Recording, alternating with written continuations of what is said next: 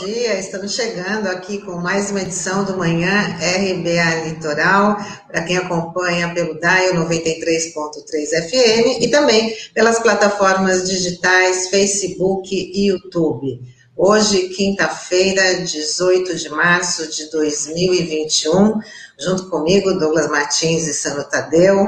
Muito bom dia. Nossa, já estamos 18 de março, mas ainda a sensação parece ainda de 2020, né? Parece que nada mudou. Ou é piorou. Verdade. É verdade, Tânia. Bom dia a você, ao Douglas, Norberto e ao Taigo que estão aqui nos nossos bastidores. É uma grande satisfação estar aqui com vocês novamente, aqui com os ouvintes e internautas da RBA Litoral. Bom dia, bom dia a todos que nos acompanham pelo Dial da 93.3 Manhã Brasil, RBA Litoral FM. E bom dia a você que nos acompanha pelas plataformas digitais. Quero homenagear aqui um grande amigo, um grande jornalista, uma grande figura aqui do jornalismo da Baixada Santista, o nosso amigo Raton, né, com um bordão que é dele. Bom dia, gente informada. Isso aí. Hoje é aniversário do Raton? Ou não? não? É só. Não, ah. hoje é uma homenagem a grande figura que é o Raton. Ele é verdade. Né? A gente, enfim. Essa semana ele fez 10 anos que ele está na equipe de reportagem do Diário do Litoral, né? Aproveitar, verdade. mandar um grande abraço aí para o Raton, né? Companheiro de labuta. Aí, infelizmente, faz muito tempo que a gente não se vê é, pessoalmente, presencialmente. Aí, co coincidentemente, a última vez foi numa live que a gente se viu aí ano passado, conversou, mas mandar um abraço para ele também. Raton é um colega que é, dignifica muito a profissão, né?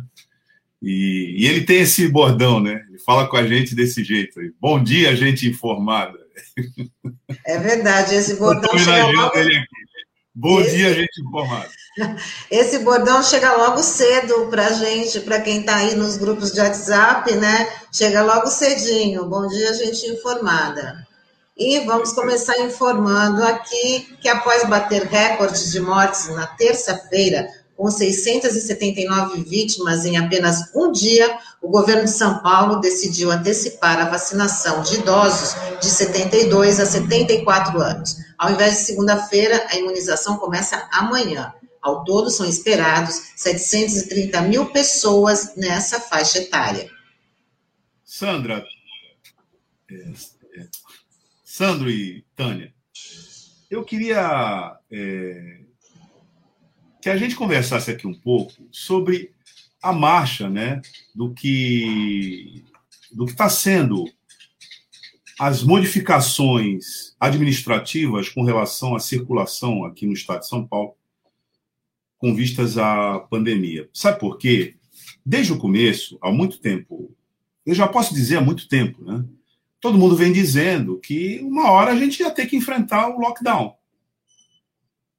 E é incrível, né? Porque isso está no radar já há algum tempo. Apesar disso, veio muito lentamente as medidas que davam conta de administrar melhor essa coisa do distanciamento social. Sem entrar no detalhe de onde isso é possível, onde isso não é possível, mas assim, a administração pública tem que fazer isso, né? Mas como isso foi é, difícil, como isso tem sido difícil é, aqui no estado de São Paulo e até nos municípios aqui da região. Claro que isso só se explica pelo cálculo político, né?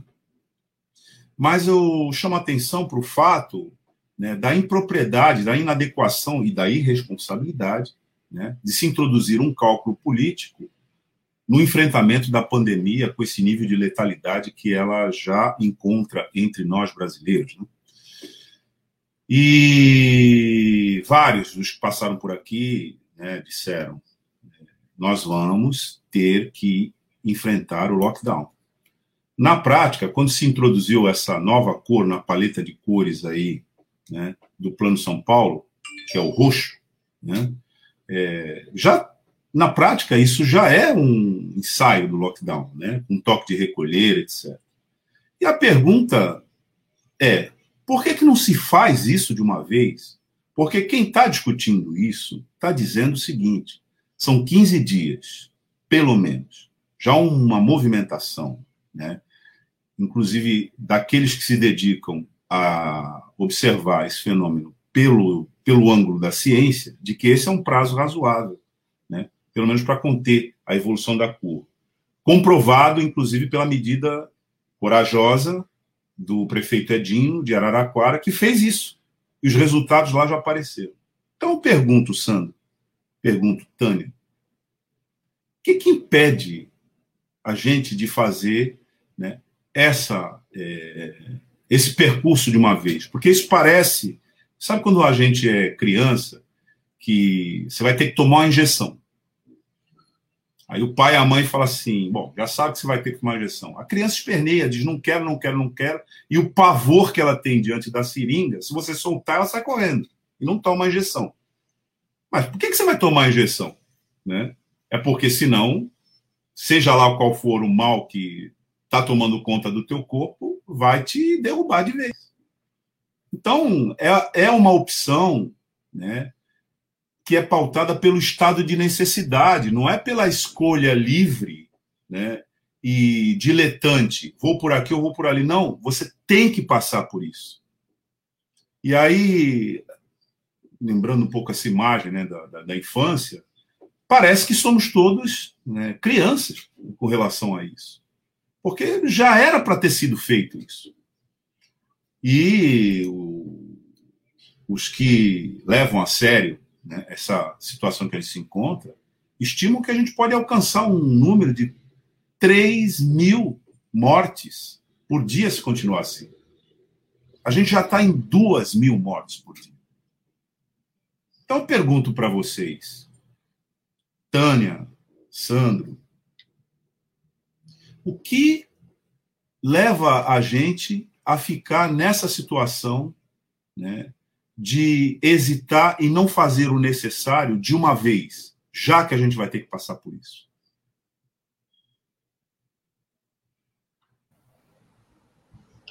Eu acho que é uma falta de, de, de empatia e, é, o que prevalece realmente é o peso político da, das medidas. E a gente precisa deixar também bem claro que quando se fala em lockdown, é, lockdown foi o que aconteceu em Araraquara né? Esse sim foi um verdadeiro lockdown e os resultados estão aí, que a taxa de mortes diminuiu, né? Não, o prefeito Edinho conseguiu aí evitar um, o colapso, né? No, no, nos hospitais. Esse é o verdadeiro lockdown. Agora, essas medidas quando fala, vou, vou com toque de recolher, você não pode estar na rua é, das oito da noite até as cinco da manhã. É não é uma medida é, é, muito efetiva, porque não tem a fiscalização. E outro ponto também que é muito que é muito dramático é a questão do transporte público, porque tem pessoas que são obrigadas, elas não elas não estão indo para a praia, elas não estão indo para as festas, elas estão indo para o trabalho, certo? Então o transporte público também está sendo aí um grande é, problema de disseminação do, do, do coronavírus, porque as pessoas não têm a outra opção, e o que a gente assiste são nos horários de pico o transporte coletivo lotado.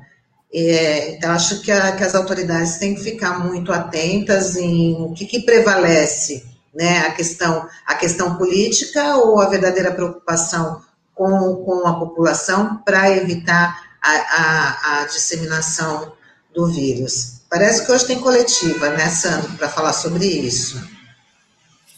Exatamente, Tânia. É, por conta da gravidade da situação, é, a Secretaria de Saúde de Santos convocou uma coletiva de imprensa para hoje, às 11 horas, na sede da, da pasta, para falar sobre a gravidade do atual cenário da pandemia de Covid-19 e a situação do atendimento aos pacientes com sintomas da doença aqui na Baixada Santista. É, além de representantes do poder público, o evento contará com a participação de representantes de todos os hospitais privados do município. Então, é o caso da gente perguntar: essa medida não deveria ter sido tomada logo no começo? O fato dessa medida vir com tanto atraso implicou em quantos óbitos? Que é essa que é a questão. Nós aqui no Manhã RBA Litoral, todos os dias falamos isso. Mas nós não somos os únicos. A imprensa que não está pautada né, pelo, pela, pela, pela pauta única do interesse econômico, essa imprensa também vem alertando para isso. Né? Você dá uma olhada nas matérias né, recentes e verifica que são essas as advertências. Por que é que a gente está fazendo isso com tanto atraso? Aqui mesmo, a gente fez o registro, e o Sandro lembrou ainda pouco, antes da gente entrar no ar, que naquele dia que a gente entrevistou o prefeito de Araraquara, Edinho, e na sequência, né, o infectologista Marcos Caseiro, o Caseiro disse isso. Aliás, ele fez uma previsão, ele falou vão ter sérios problemas em março. Isso chamou muito minha, minha atenção, porque ele não é, é um adivinho, ele é um cientista. E ele disse é, de maneira muito contundente: ele disse, com o que nós fizemos aqui na virada do ano e com a hesitação é, das administrações públicas no controle de circulação de pessoas, em março, o sistema de atendimento pode entrar em colapso. E entrou, né? Porque é por isso que essa reunião que você noticiou agora, dos municípios, vai ser feita. Então, essa questão, eu ia até pedir, a gente estava falando aqui, o nosso editor né, de vídeo, Taigo, é, nos informou, eu falei de chegaríamos a 3 mil mortes, e ele já atualizou aqui disse: nós já temos 2.700 mortes. Eu queria até que ele compartilhasse com a gente, aqui na tela, a gente lê para o pessoal do que estiver acompanhando pelo Dial, essa notícia que está no, no, no, portal da UOL sobre esse número de 2.700 mortes. Por favor, Thay, você consegue fazer o compartilhamento de tela aqui? É, enquanto não aparece, lembrando que ontem foi mais um recorde, já tem batido aí esses recordes sucessivamente durante duas semanas. Tá Olha aqui, Tânia, o que, que a gente consegue ver aqui? Sobe um pouquinho, Taigo, para gente, a gente. São 2.736 mortes né, nas últimas 24 horas, mais um, é, mais um recorde dos últimos 15 dias, que esse número, todo dia ele tem, bate um recorde a mais, infelizmente, né? É, país bate média de 2 mil mortes por dia, essa é a média. Ontem é, o líder foi... da matéria diz, diz, Tânia, o Brasil voltou a registrar nesta quarta, 17, números assustadores na pandemia de coronavírus. Hoje, pela primeira vez, a média móvel de óbitos causados pela Covid-19 ultrapassou 2 mil vítimas e o índice chegou a 2.051 mortes, mais alto de toda a pandemia, pelo 19 dia seguido. Você vinha dizendo, a gente vem se sucedendo entre recordes, e essa sucessão no tempo já é de 20 dias. Então, isso Confirmando. é significativo, né? É, confirmando aí a previsão do, do, dos, dos especialistas, que estão aí prevendo que em poucos dias essa média pode chegar a 3 mil mortes, como você tinha é, falado anteriormente. Então, e daqui a pouco 3 mil, se nada for feito, 3 mil, 4 mil. É um, uma situação assim catastrófica de guerra, saldos de guerra, né? Tipo 11 de setembro, que é, é, são não sei quantos aviões por dia, quatro aviões por dia, e o que a gente não pode é banalizar, né? Porque é, é um mundo permanente esses cálculos, eles é, acabam sendo naturalizados, né? E, de certa maneira, para quem não passou por isso, é, para quem não tem esse fato muito próximo às suas relações sociais, há uma ilusão de que isso não está acontecendo. É, esse é o problema maior. Então, o mais importante aí na política de combate à pandemia é que você combate a pandemia e a ignorância junto. Porque quando você faz de conta que isso não acontece, você é um agente colaborador da pandemia. Né? Quando você vê organização de carreatas da morte, é evidente que isso é uma forma de você permitir que o vírus se alastre e que, inclusive, dinamize a sua mutação, que é o que o mundo inteiro vem denunciando para o Brasil. Sim. O Brasil não é só o epicentro da contaminação comunitária da Covid-19. Ele é um laboratório a céu aberto de mutação do vírus, com mais agressividade e letalidade.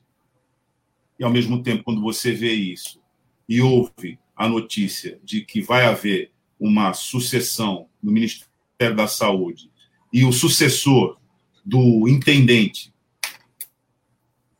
chega dizendo que quem dá a política é a presidência da República e a política vai continuar do mesmo jeito, pronto. Né? Tá explicado que não basta só você ter vacina, não basta só você ter disposição, né, inclusive cidadã, de ficar em casa, etc. Você, agora você tem que ter disposição política de tirar o maior aliado do vírus. Porque senão, uhum. onde vamos chegar?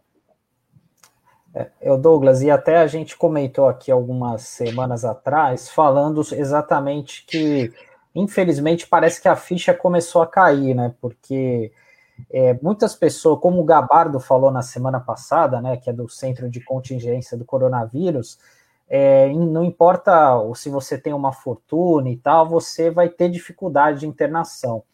É, ontem, é, só para vocês terem uma ideia, eu recebi informação de pelo menos três pessoas bem conhecidas aqui da região que estão internadas em São Paulo, duas delas entubadas, uma delas é um ex-dirigente do Santos Futebol Clube, um outro um empresário muito conhecido na cidade, que está no estado gravíssimo, e a gente tem uma ex-primeira-dama aqui da cidade internada.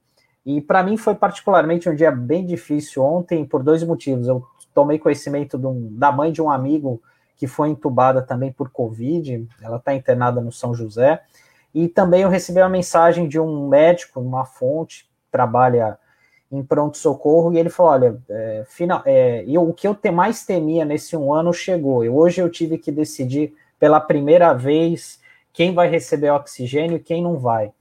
Então aquilo é, mexeu muito comigo, assim, isso já foi no final da noite, né? Foi algo é, que assim a gente muitas vezes não tem essa dimensão, vê é, muito longe, né? Como foi em, em, Manaus, a gente no mês passado, ontem completou um mês que a gente fez essa entrevista com o Edinho, que ele já cantou a bola é, do que poderia ocorrer, o que ocorreria aqui no estado de São Paulo, mas infelizmente o governo federal, né, acaba se pautando por algumas figuras como o, o Osmar Terra. até vou pedir para o Taigo colocar aqui na tela um tweet que está fazendo um ano que o, o, o Osmar Terra publicou.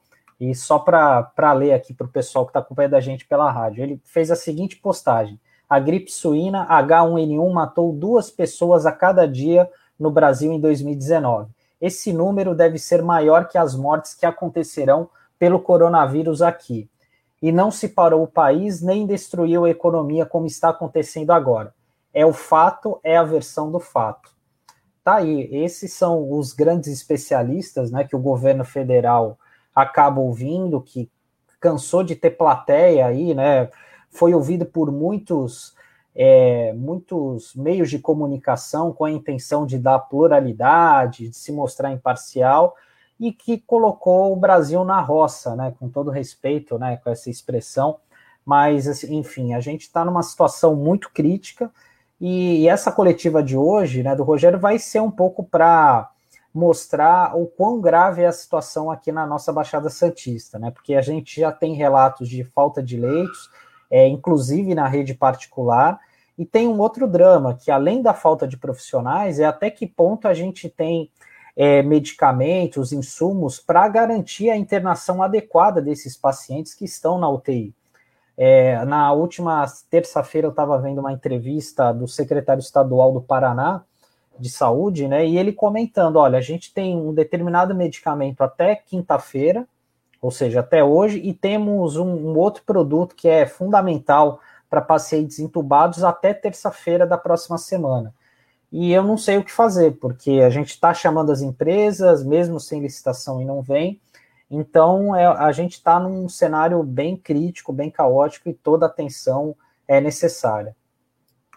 É importante registrar que nós, é, que estamos acompanhando essa pauta desde há muito tempo, desde março do ano passado, quando começou, né, efetivamente essa realidade a se instalar aqui no país, a gente vem dando uma cobertura para essa pauta, ouvindo, ouvindo muito os especialistas e os gestores públicos que vêm enfrentando essa tragédia com coragem, determinação e apesar de haver muita resistência, e essa resistência invariavelmente é pautada pela ignorância, pela falta de solidariedade, pelo hiperindividualismo. Nós tivemos um símbolo aqui na nossa cidade de um sujeito que não era qualquer um, né?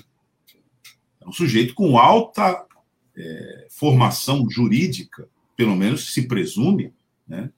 que andava aí na ponta da praia, né? desculpe, andava na orla da praia, e ao ser abordado é, pela Guarda Municipal, resistia dizendo: eu tenho direito individual de andar do jeito que eu quiser. Não, não tem.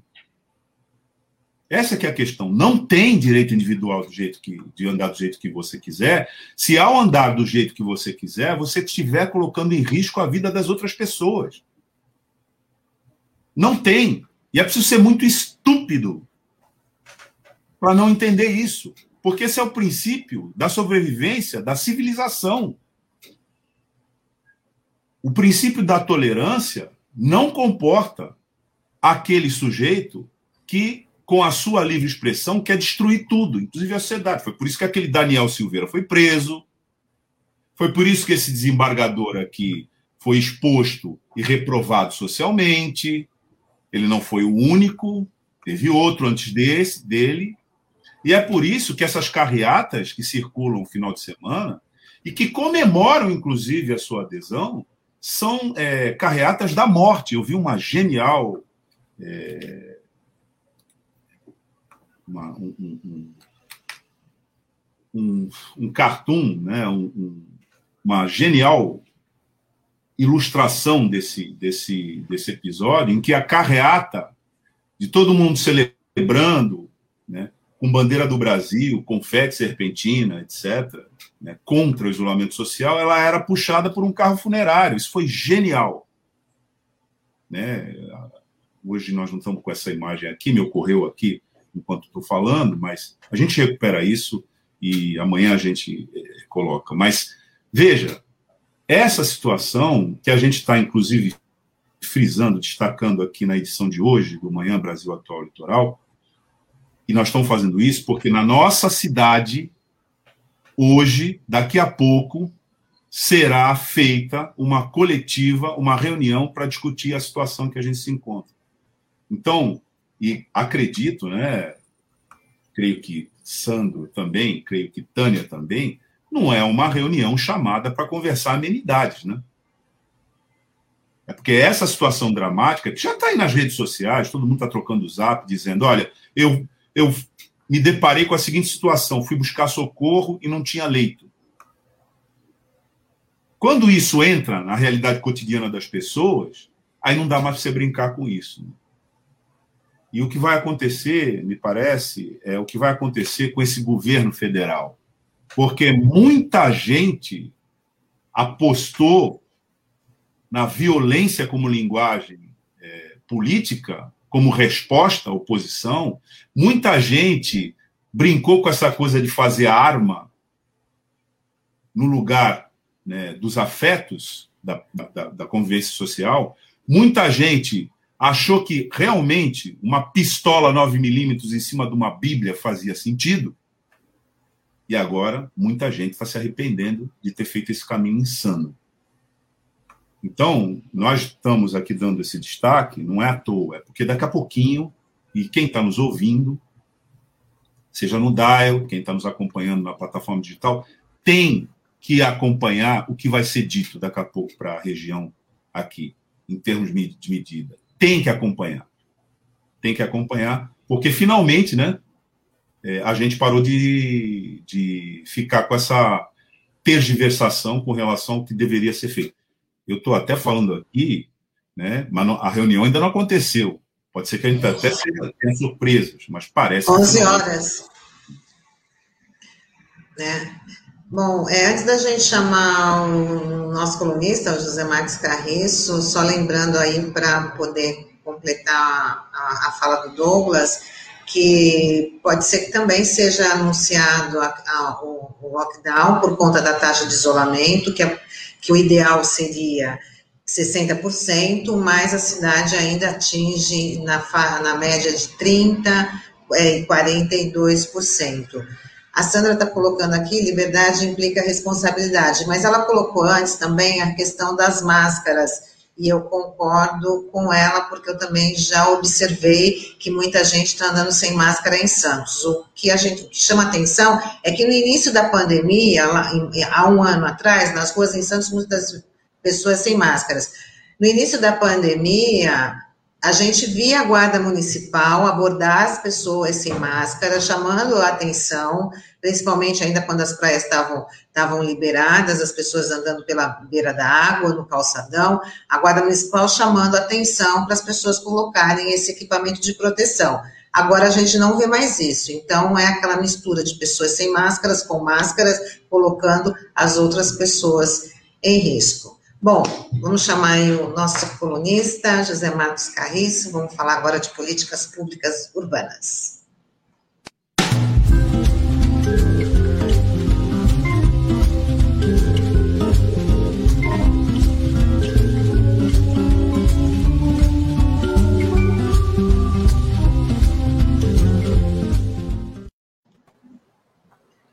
Muito bom, bom dia, Carriço.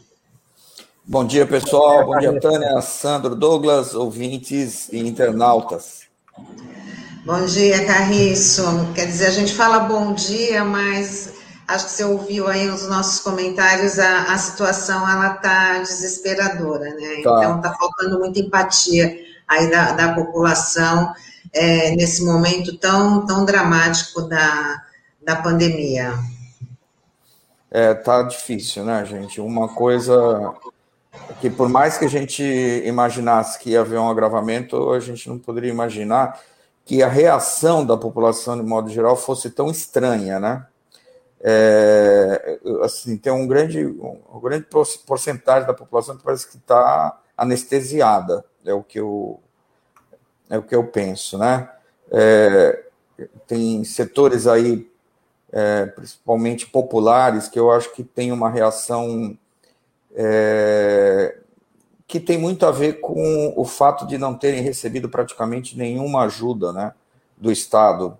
Né, um auxílio emergencial que no ano passado foi já era pífio, né, é, e nesse ano é pior ainda, e de modo geral o trabalhador sendo obrigado a se virar nos 30 diariamente, né, para arrancar o seu prato de comida, e o Estado, em suas diferentes esferas, pouco se importando para isso, né?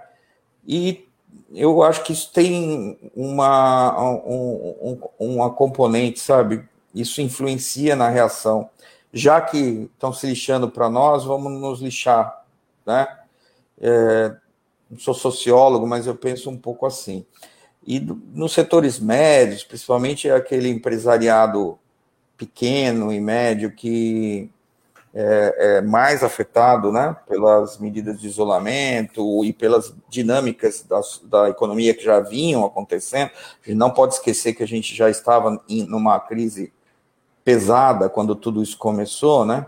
É, e, eu acho também que os governos, tanto os governos locais como estadual, federal, estão demorando muito para ajudar esse pessoal, principalmente os pequenos empresários, que são aqueles que mais empregam, né? É, então, assim, no meio dessa carreata da morte, tem aproveitador, tem responsável, tem criminoso, mas também tem muita gente desesperada, né? É, hoje eu estou lendo, né, que o governo do estado anunciou algumas medidas de auxílio, mas, enfim, é, isso na minha avaliação já tinha que ter ocorrido no ano passado, é, tinha que ter havido uma, é, suspensão de pagamento de impostos, e, e ao contrário, a economia caminha radicalmente no lado oposto, né? É, é tudo atrelado ao, ao dólar, né? As commodities, né? petróleo, enfim. É, o, o IPC disparou, né? Aluguéis, portanto, dispararam. Né? Assim, a impressão que dá, e eu, eu tenho quase certeza que é um projeto mesmo, né? De destruição. Isso, o tema de hoje é sobre a, a, o plano diretor, né, e o, a lei de ocupação de uso do solo da área insular vai ter uma, uma revisão, é isso? É, a gente já falou sobre isso aqui, Tânia, rapidamente. Hoje eu queria me deter um pouco mais é, no assunto, é, justamente por conta desse cenário que a gente está vivendo, né? A lei orgânica do município de Santos tem um artigo que determina que o plano diretor seja revisto no primeiro ano do mandato do prefeito. Embora o nosso plano diretor seja de 2018, portanto muito recente, embora a lei federal, que é o Estatuto da Cidade, determine a revisão a cada 10 anos, a nossa lei orgânica tem essa determinação e a prefeitura quer cumprir essa determinação. É, mas, ao mesmo tempo, a Prefeitura deseja fazer a revisão da lei de uso do solo da área insular. Como eu já disse aqui também, o Santos tem duas leis de uso do solo, uma da área insular e outra da área continental. Por enquanto, não se cogita na revisão da, da área continental, porém, a da área insular, que é aquela lei que mais interfere no mercado imobiliário, né, a, a, a Prefeitura está querendo revisar agora no, junto né, com a revisão do plano diretor. Na verdade, a lei de uso do solo ela regulamenta aspectos importantes do plano diretor, né? Ela trata de é, da localização das atividades na cidade, o que pode aqui, o que pode ali, né? O que não pode também. Ela trata da forma de ocupação nos lotes, né? Ou seja, é, até que altura você pode construir, qual que é o modelo de edifício que você pode construir, né? Se ele deve ter afastamento com relação aos lotes vizinhos, se ele tem que ter afastamento com relação ao alinhamento da rua, é, ao, ao, enfim, uh, inclusive a forma de parcelamento do solo, né? Que aqui na área insular é, é muito produz pouco efeito, porque a área insular de Santos já está quase, quase que totalmente parcelada, né? É, a gente tem pouquíssimas glebas que ainda poderiam ser reparceladas. Mas, enfim, é, esses são os temas, né? Esse tipo de lei afeta radicalmente a valorização dos imóveis, né? Portanto, é de interesse de todos nós. É, o que eu gostaria de eh, considerar aqui é o seguinte: é, apesar de setores técnicos da prefeitura considerarem com muita razão que a lei atual de uso do solo tem problemas, e ela também é de 2018, né? Ela foi aprovada junto com o plano diretor de 2018, né? É, e alguns problemas sérios que necessitam de revisão. É, talvez seja temerário né, é, fazer essa revisão agora na situação que a gente está enfrentando. Então, o mote da, da, da nossa conversa hoje é, é, esse, né? É a questão da oportunidade dessa revisão nesse momento. Né? É, a, diga, é, Sandro. Bom dia. É, bom até dia. eu pedi um levantamento recente para prefeituras, porque ela até vinha essa fase mais restritiva, ela tinha feito quatro oficinas temáticas presenciais. E eu perguntei quantas pessoas da sociedade civil participaram. E segundo a prefeitura, foram 46 pessoas. É, você que participou já de muitos processos, a gente, tudo bem, a gente está num, num período de exceção, né, por conta da questão da pandemia, dessa crise sanitária. Mas essa quantidade de pessoas, 46 pessoas na, na, da sociedade civil, é um número pequeno para uma discussão tão importante como essa? Olha, Sandro, é importantíssima a sua pergunta. É, o, o, o, o número é pequeno, pouquíssimo representativo da sociedade. Em outras oportunidades isso também ocorreu, né? Mas o que há de novo agora é a questão do afastamento social, né? Que torna ainda mais difícil a participação das pessoas. Então, é, a prefeitura suspendeu as, os encontros presenciais, realizou agora há pouco, dias atrás, uma audiência, uma oficina online, né, que atinge um público é, grande, se você for pensar o potencial, é o que a gente está fazendo agora, né, se comunicando online com as pessoas, mas não supre, na minha avaliação, um encontro presencial, em que as pessoas podem, com mais agilidade, olhos nos olhos, né, estarem questionando o poder público e tirando dúvidas. Mas eu acho assim que o buraco é mais embaixo, sabe? Em primeiro lugar, porque a, é, a grande maioria da população não faz ideia das implicações dessa legislação no dia a dia, né? no concreto, naquilo que muda a vida das pessoas. E é, os técnicos da prefeitura, eu tenho acompanhado isso, precisa ser destacado, têm feito um esforço. Né? Aliás, a proposta das oficinas é, foi uma proposta que veio do setor técnico, né, da Secretaria de Desenvolvimento Urbano, com, porque eles têm essa aflição. Olha, a gente vai discutir um diagnóstico da cidade, vamos discutir propostas, mas as pessoas precisam estar capacitadas para entender.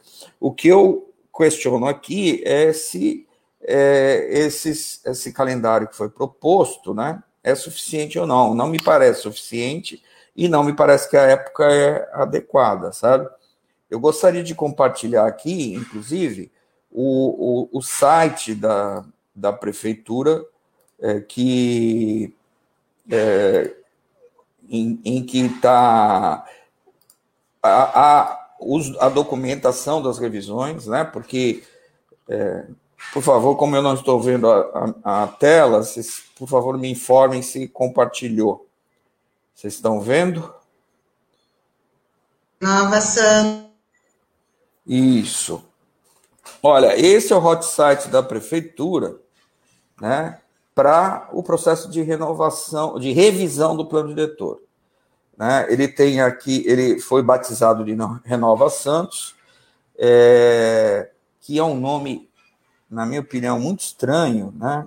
Porque para nós urbanistas, renovação tem um sentido de substituição do estoque imobiliário, ou seja, é, demolir, incorporar e criar novos edifícios no lugar de um estoque imobiliário mais antigo. Sendo que essa não deve ser encarada como a única política né, na cidade. É lógico que há áreas que estrategicamente precisam ser renovadas, mas outras precisam ser preservadas. Né? E outras já têm um nível de verticalização tão grande que não comportam nenhuma espécie de renovação, nem que a gente quisesse. Né? Então, assim, já acho bastante estranho esse nome, mas enfim, foi o nome que batizaram. É, nesse site, né, que eh, se você entrar na página é, principal da Prefeitura de Santos, olha, eu vou fazer isso agora, é, ele está aqui escondidinho, né? Então, o munícipe que entra, aqui onde está o meu cursor, o munícipe que entra no site da Prefeitura, primeiro tem que adivinhar que Renova Santos é o nome que deram para o processo de revisão do plano diretor e da lei de uso do solo, né? É, e ter a curiosidade de clicar aqui, né? Como eu estou fazendo agora para voltar para aquela página que eu estava. É, enfim, e depois tem três abas aqui, né? Uma contendo a legislação atual, que francamente é algo só para quem é do ramo, né? Porque ela é extremamente complexa, né? Outra que é um formulário muito singelo para o munícipe enviar sua contribuição, né? E-mail contribuição. Sabe-se lá se vai ter algum feedback por parte da prefeitura, se ele vai ter alguma resposta, e, enfim, é, o prazo para isso acontecer, né? É, e voltando aqui, temos as oficinas preparatórias, que eu estava me referindo agora, né? É, que isso é bacana, né? Elas foram gravadas e estão disponíveis aqui. É, só vi uma aqui disponível, né? É, que é essa oficina aí realizada no dia 11 de março, que é essa que eu me referi, né? As audiências não estão aqui. Os vídeos das audiências não estão aqui, né? Portanto, é, o que eu queria é, comentar é que é, é todo um, um processo, na minha opinião, é, muito complicado, né? tanto pelo período que nós estamos passando, como pela forma que ele está se é, propondo desenvolver. Né? É, é, eu reconheço um grande esforço por parte da equipe técnica que está correndo para fechar um diagnóstico, que, na minha opinião, já deveria estar pronto no começo do processo, um diagnóstico detalhado da situação urbana né, da, do município, né, é, questão de saneamento, de habitação, de mobilidade, de é, população de rua, enfim, é, drenagem, todas as dimensões da vida urbana deveriam estar, né, demografia, tudo isso deveria estar atualizado e analisado criticamente e colocado à disposição do munícipe para participar desse processo. Então, me parece que é uma pressa né? É, que não se justifica. É, eu acho que esse processo pedagógico que os técnicos da prefeitura procuram desenvolver, ele precisa ser aprimorado. Os técnicos precisam ter mais espaço, né? Nessas decisões, nessas discussões, e só o, o, o, o município vai ser beneficiado com isso, né? Por último, eu, eu só queria comentar uma coisa, é, que uma série de entidades, é, eu posso mostrar depois, né? É, uma série de entidades está, está encaminhando à prefeitura um manifesto solicitando a interrupção do processo, justamente por conta dessa, desse agravamento da pandemia, tá? Isso então, é importante exatamente, pedir. Exatamente sobre isso, Carlos, que a gente quer falar.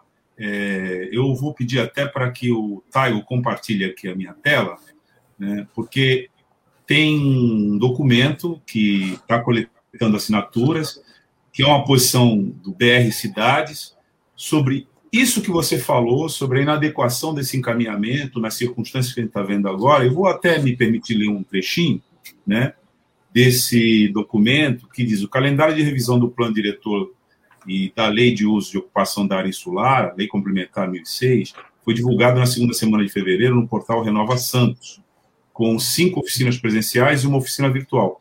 As sugestões também puderam ser encaminhadas através da internet até o dia 18 de março, quando se encerrou o período de contribuições à elaboração da minuta que está sendo prevista para ser apresentada.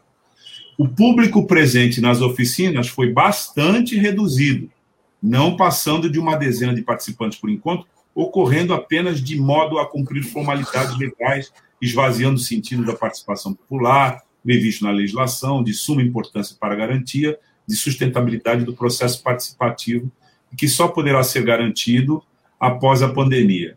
Bom, há um apanhado geral, um documento aqui muito bem elaborado, fundamentado, né, manifestação sobre o processo de revisão do plano diretor e lei de uso de ocupação do solo na área insular de Santos, para concluir, é, na verdade, que nesse momento esse documento está circulando, mas que nesse momento essa forma é, é, insuficiente e não garante o princípio da participação democrática, que é o que deve pautar uma discussão desse nível, né, entre nós. Então, aqui diz, de modo a garantir o amplo processo participativo na sua dimensão constitucional e uso legal, sugerimos o adiamento do processo de revisão do plano diretor e da lei de uso de ocupação do solo da área insular de Santos, até que esse processo possa ser realizado com a efetiva e indispensável segurança sanitária, evitando assim colocar em risco tanto a equipe técnica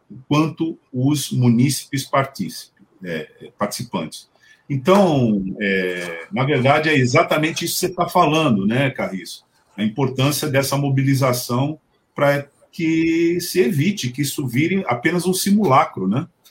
É, a importância, inclusive, da sua é, exposição na tua participação de hoje aqui no, no nosso manhã é, RBA Litoral. Né? Exatamente, olha, eu destaco, Douglas, que as, é, por enquanto as entidades signatárias do documento são a Central dos Movimentos Populares, o Fórum da Cidadania de Santos, né, o, o grupo técnico, é, o grupo de trabalho de assistência técnica de habitação e interesse social da Baixada Santista, é, do Instituto Procomum, é, o Instituto Elos, o núcleo do BR Cidades da Baixada Santista, o núcleo de políticas públicas sociais da Unifesp, o Sindicato dos Arquitetos no Estado de São Paulo e a Sociedade de Melhoramentos da Vila Pantanal. É, por, por enquanto, é, nós temos oito entidades, portanto, que estão subscrevendo esse, esse documento, né? É, mas a, ainda está, eu acho que aberto para colher mais assinaturas e eu acho que quando esse processo terminar, vai ser encaminhado ao prefeito, enfim, talvez cópia ao Ministério Público. É, é, mas o fato é que os argumentos, né, como você expôs, Douglas, são é, absolutamente corretos, né, e, e, é indispensável que esse projeto, esse processo é, tenha o seu calendário revisto. É, só lembrando que no documento que o Douglas estava lendo, que as sugestões é até 18 de março, então é até, são até hoje, né? Termina hoje. Bem lembrado, viu, Tânia? Bem lembrado, né? Quer dizer, é, é, é, beira o absurdo, né? É, o que a gente é, se dá conta, é, Carriço, é que várias medidas que envolvem participação da sociedade para garantir o princípio democrático, no período da pandemia, elas são seriamente afetadas. Né? E, enfim, e se recomenda, salvo se for uma questão de urgência, né, que elas sigam é, se acautelando para que a participação popular não seja é, podada ou simplesmente dispensada é, ou ignorada, né? Porque o que você expôs aqui é que, apesar de você manter a forma, o conteúdo já não existe mais. Né? Essa, essa, essa, essa espécie de simulacro que a gente está fazendo. Então, é o caso mesmo de se fazer essa revisão. É, é em várias dimensões que a comunidade precisa viver essa situação emergencial. Né? Várias dimensões. E aí você está exemplificando uma. Como é que a gente vai aprovar né, essa revisão sem participação, porque tecnicamente é isso, né? sem participação da sociedade. Né? Olha, a... Douglas, veja, a nossa a amiga Mônica Viana está atualizando os números, já temos 12 entidades signatárias do documento. Sim. Aliás, ela fez alguns comentários antes que seria, desculpe, oportuno a gente dar uma lida aqui, né, Tânia? Sim, ela, a Mônica fala que é um debate muito importante, um debate muito importante como esse, é importante ter ampla sensibilização e mobilização para que haja uma efetiva participação. Né? E como conselheiros do CMDU, questionamos essas oficinas presenciais em meio à pandemia. A desculpa para não ser também virtual foi pífia, não tem equipamento necessário nas escolas. Pasmem. Estamos pasmos mesmo, né?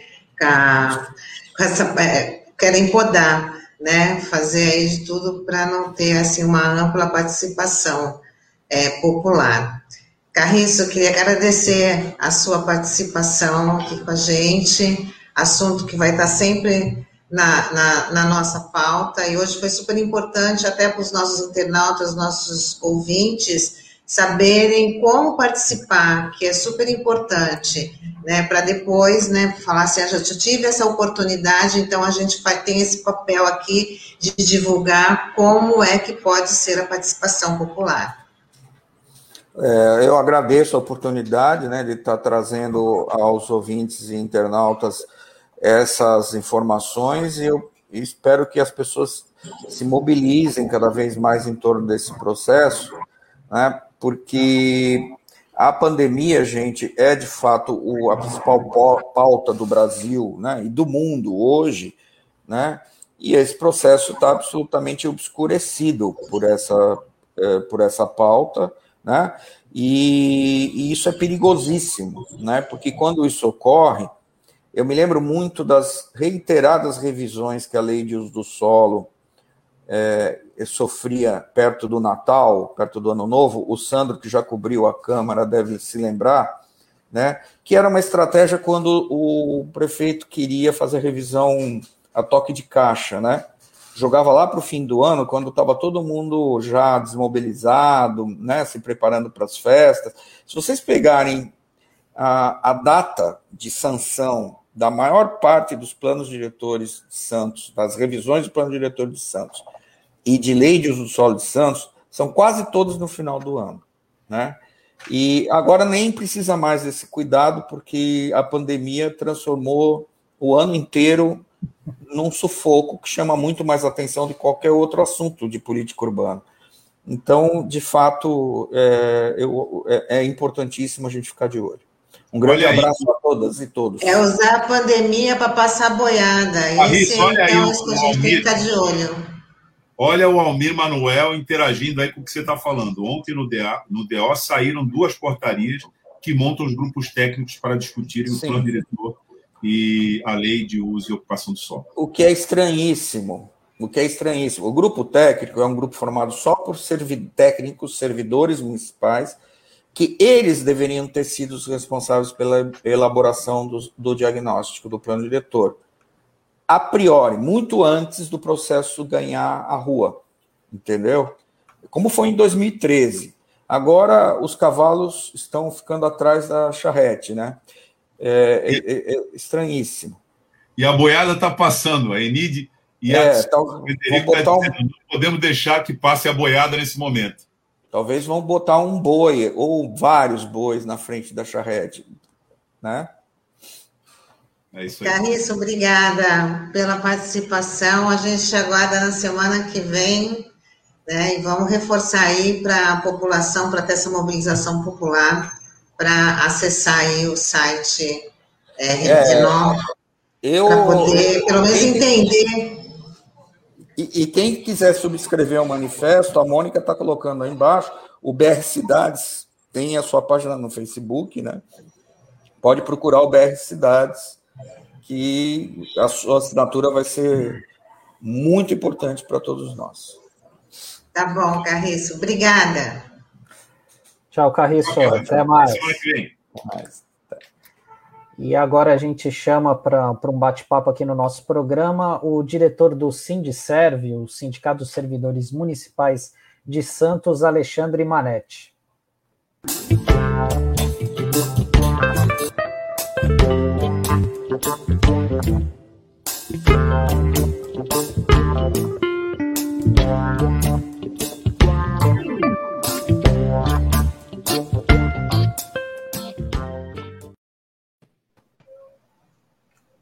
Olá, bom, bom dia, dia, Alexandre. Alexandre.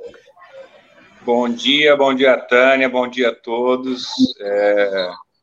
Prazer estar aqui novamente nesse instrumento importante aí para qualificar né, as ideias e o debate das ideias aqui na, na região, a Rádio RBA. Agradeço o convite. Bom dia, Alexandre. Alexandre, o nosso principal tema de hoje é a PEC 186, né, que ficou conhecida aí como a PEC que autoriza a volta do auxílio emergencial, mas por outro lado ela trouxe algumas armadilhas aí para o serviço público de uma forma geral, que ela foi aprovada em caráter relâmpago na Câmara, né, no Senado, em pouco mais de 72 horas, e a gente queria conversar com você a respeito disso. E basicamente já queria te fazer uma pergunta bem direta. O resumo da ópera é o seguinte: se a prefeitura, o poder público no geral se endividar, quem vai pagar a conta é o servidor? É isso mesmo? É isso mesmo, Sandro. Quem vai pagar a conta é o servidor, mas não só o servidor. Né?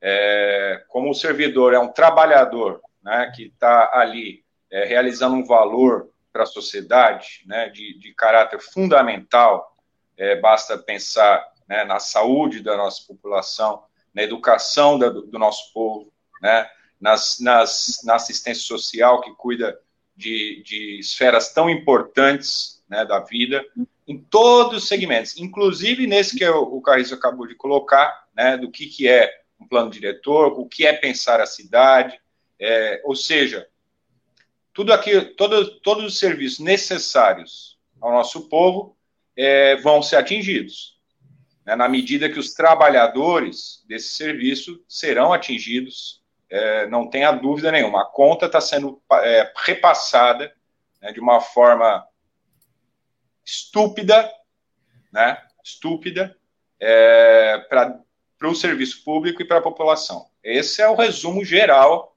daquilo que, que o governo resolveu chamar de PEC emergencial, né, dando ao caráter do auxílio emergencial tão necessário, né, inclusive um auxílio insuficiente, está sendo dado para a população que necessita, né, é, que é a PEC 186. É, Alexandre, a gente vem percebendo que entre as categorias que estão sendo mais punidas né, com a legislação emergencial estão os servidores públicos. Né? É, há vários ensaios, inclusive, para o outro segmento, que não necessariamente segmento da classe trabalhadora, que não necessariamente os servidores públicos, mas esses já foram também bastante punidos até antes da pandemia, com a supressão das garantias na CLT e etc. Agora, o que está acontecendo é que, sistematicamente, no que eu vou chamar aqui de legislação de exceção, dentro da legislação de emergência, você tem um pacote de legislação de exceção dirigido contra os servidores públicos. Então, todas as garantias da carreira de servidores públicos, como progressão, a organização das carreiras, a reposição das perdas salariais, etc., tudo isso está né, tá sendo trancado pela legislação de exceção. E, evidentemente, né, numa perspectiva de não se reverter essa situação. Aqui em Santos, já faz algum tempo né, que os servidores públicos simplesmente não têm mais contato com a administração pública em processo de negociação. É, que eu me recordo, essa é uma, na verdade, essa é uma, uma, uma, uma manifestação recorrente dos servidores públicos. Acabou o diálogo. Como é que vocês pensam é, em se é, organizar contra essa nova situação? Porque não é um episódio. Isso se transformou numa política. E essa política ela tem um destino. Né? A gente sabe que todo o artigo 37 da Constituição ele está na perspectiva de um cancelamento, é, aqui para o ouvinte, né? É, o artigo 37 é o que trata da administração pública, que trata dos concursos públicos, que trata, inclusive, dos princípios que regem a administração pública. Como é que vocês aqui em Santos é, estão se preparando para discutir essa pauta, porque na verdade ela é uma pauta já é, de destruição do serviço público aqui na cidade. Bem, boa pergunta, é, Douglas. É, esse preparo ele já vem vindo de algum tempo, né? É, e nós precisamos auxiliar é, os servidores públicos enquanto instrumento sindical é, como uma ferramenta sindical, uma ferramenta de organização, é, precisamos, de todas as maneiras, e temos feito isso com uma certa constância, é, auxiliar a auto-organização dos servidores e da classe trabalhadora. Né? Isso implica numa série de coisas. Eu queria lembrar o que você falou aqui, que é uma pauta, né, só colocar novamente esse ponto, né, é, de maneira geral, a gente, vamos olhar agora o que a gente está falando, né, sobre a PEC 186 e daí dessa totalidade, vamos vir aqui para Santos. Né? É, ela, tem, ela tem como objetivo, essa PEC 186, chamada de PEC emergencial, o objetivo básico é reduzir investimento público-social. Reduzir investimentos públicos sociais. Mas como? Aí que entra a questão, como fazer isso, né? Ela vai, ela adota essas medidas que ela traz. Olha, precisa congelar salários, porque você tem que liberar uma parte do dinheiro, né, para outros interesses. Então, se eu tenho que, se o objetivo e é este o objetivo, né, não só este, mas esse, de reduzir o investimento público na sociedade, então ela vai congelar salários, ela vai suspender concursos, né? E vai criar várias limitações. É um mecanismo que vai criando várias formas de limitar todos esses investimentos. Ou seja, no básico é você desmantelar a política pública que estrutura a sociedade brasileira, que estrutura os direitos dos trabalhadores, que estrutura a vida e a, a reprodução. Né? A consequência social disso é, é, se você pensar em termos de desenvolvimento socioeconômico do país, é, é um desastre. E aí o desastre logo se vê, né? não de agora, mas daí logo à frente. A gente já está vivendo um desastre, né? que causado inclusive pela pandemia. Agora, todas essas esse plano é importante a gente falar disso, né? Como é que se faz então todo esse esse desinvestimento na, na questão política da, da política de sociedade, né? do investimento público social? É, vamos lembrar aqui o ouvinte vai vai lembrar e vocês também vão lembrar quais foram as reformas apresentadas nos últimos anos que colocava o seguinte: olha, nós temos a solução para o problema que estamos vivendo. Né? É, nós vamos ter uma solução para retomar o emprego, emprego, trabalho, para retomar o crescimento econômico, porque não tinha, né? Estamos congelado no tempo. E, e, e, qual foi o resultado mesmo dessas reformas? Vamos lembrar, a reforma da Previdência, a reforma trabalhista, foi a primeira que veio né?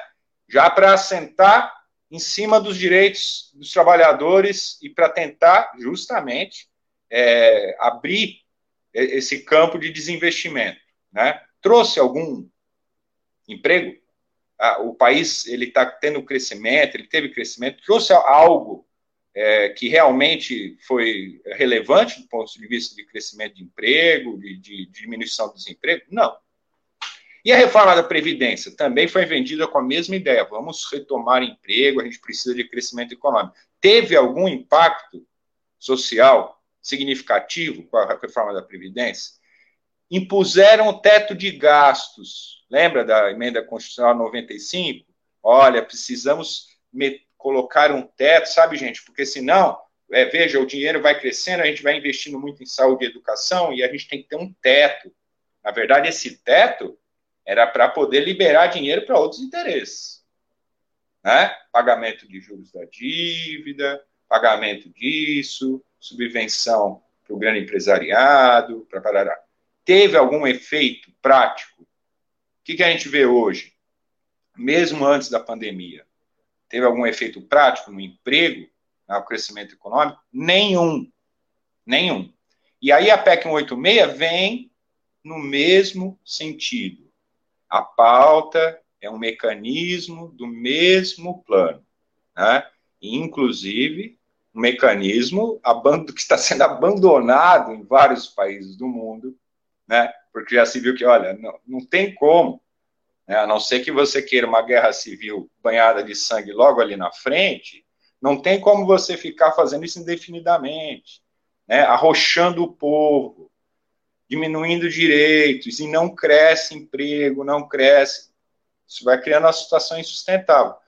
E, para piorar, a gente agora tem uma situação de pandemia mal combatida por um governo federal irresponsável, né, que não se colocou é, a dialogar com todos os estados, não dialoga com municípios, né, faz as coisas achando que trocar ministro vai, vai realmente mudar alguma coisa, e não vai, né? Não vai.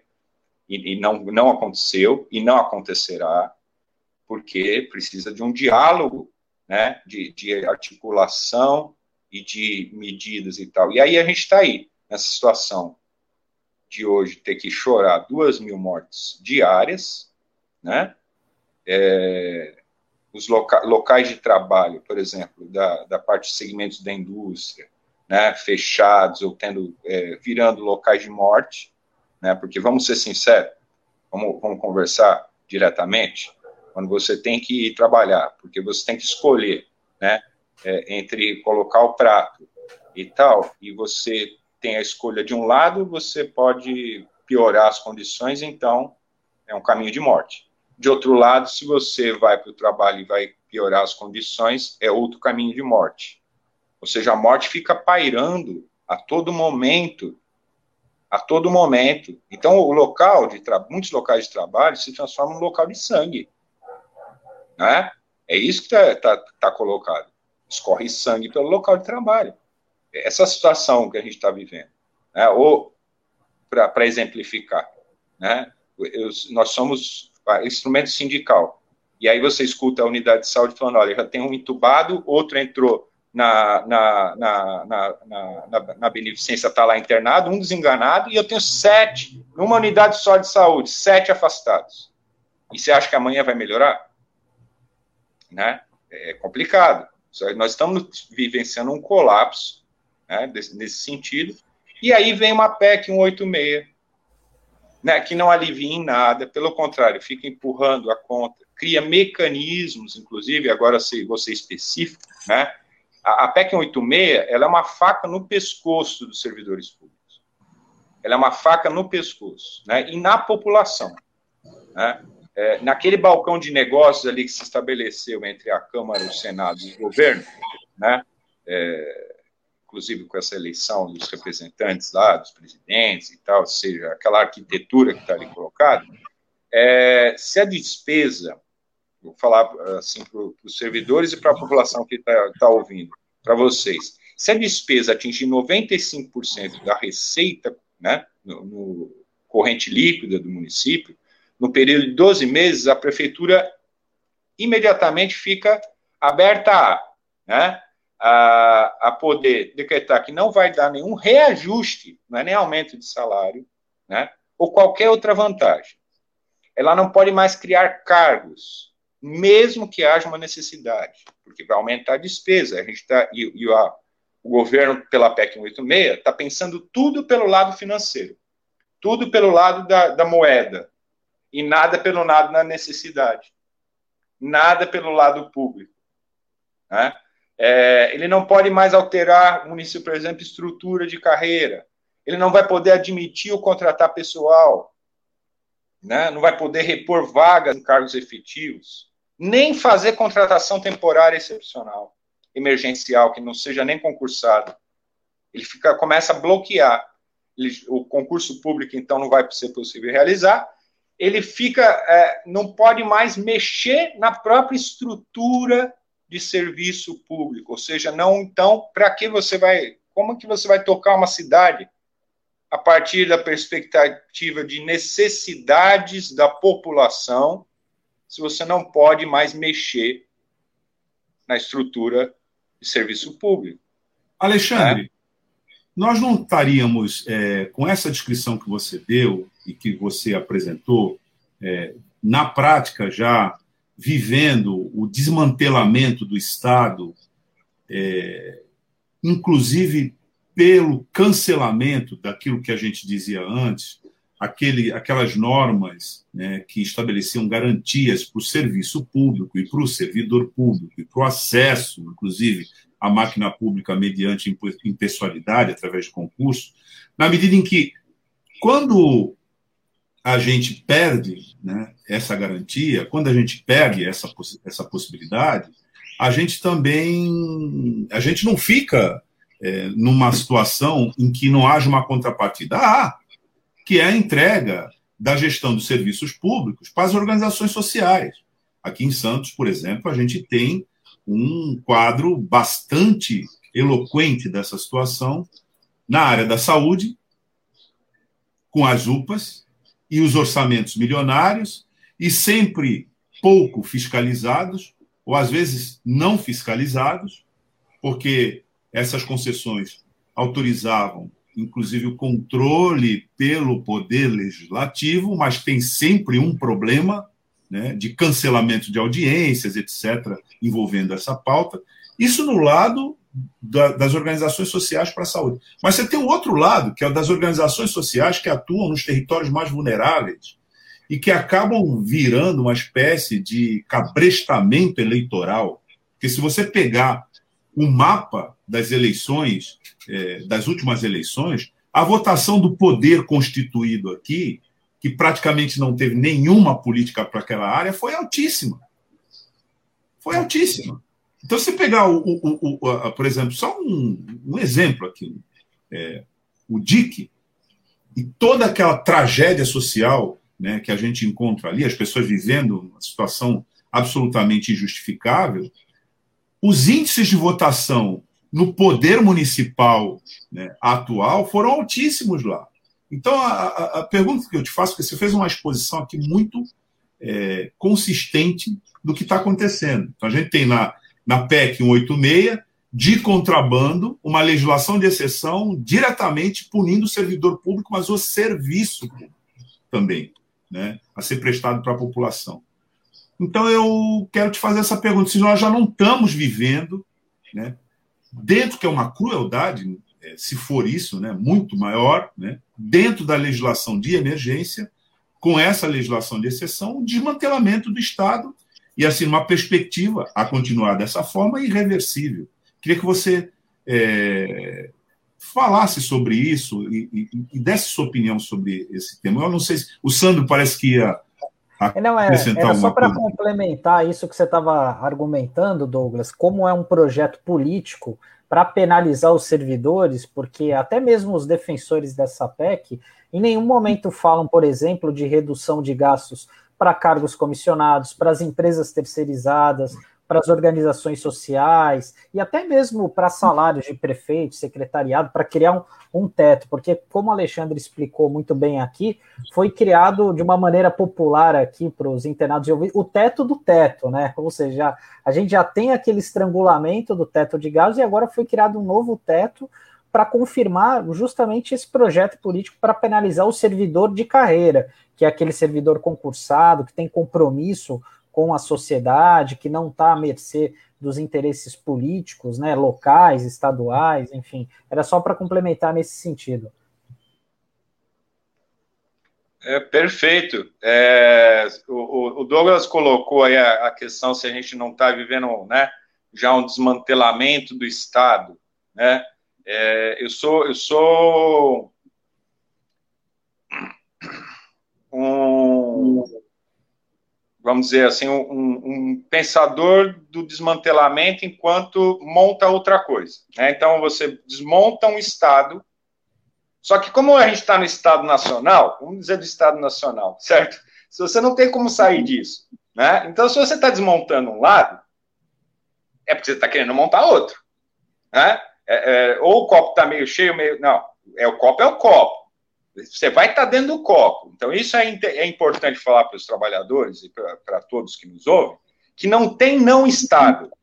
Não existe negócio de, ah, menos Estado. Não existe menos Estado.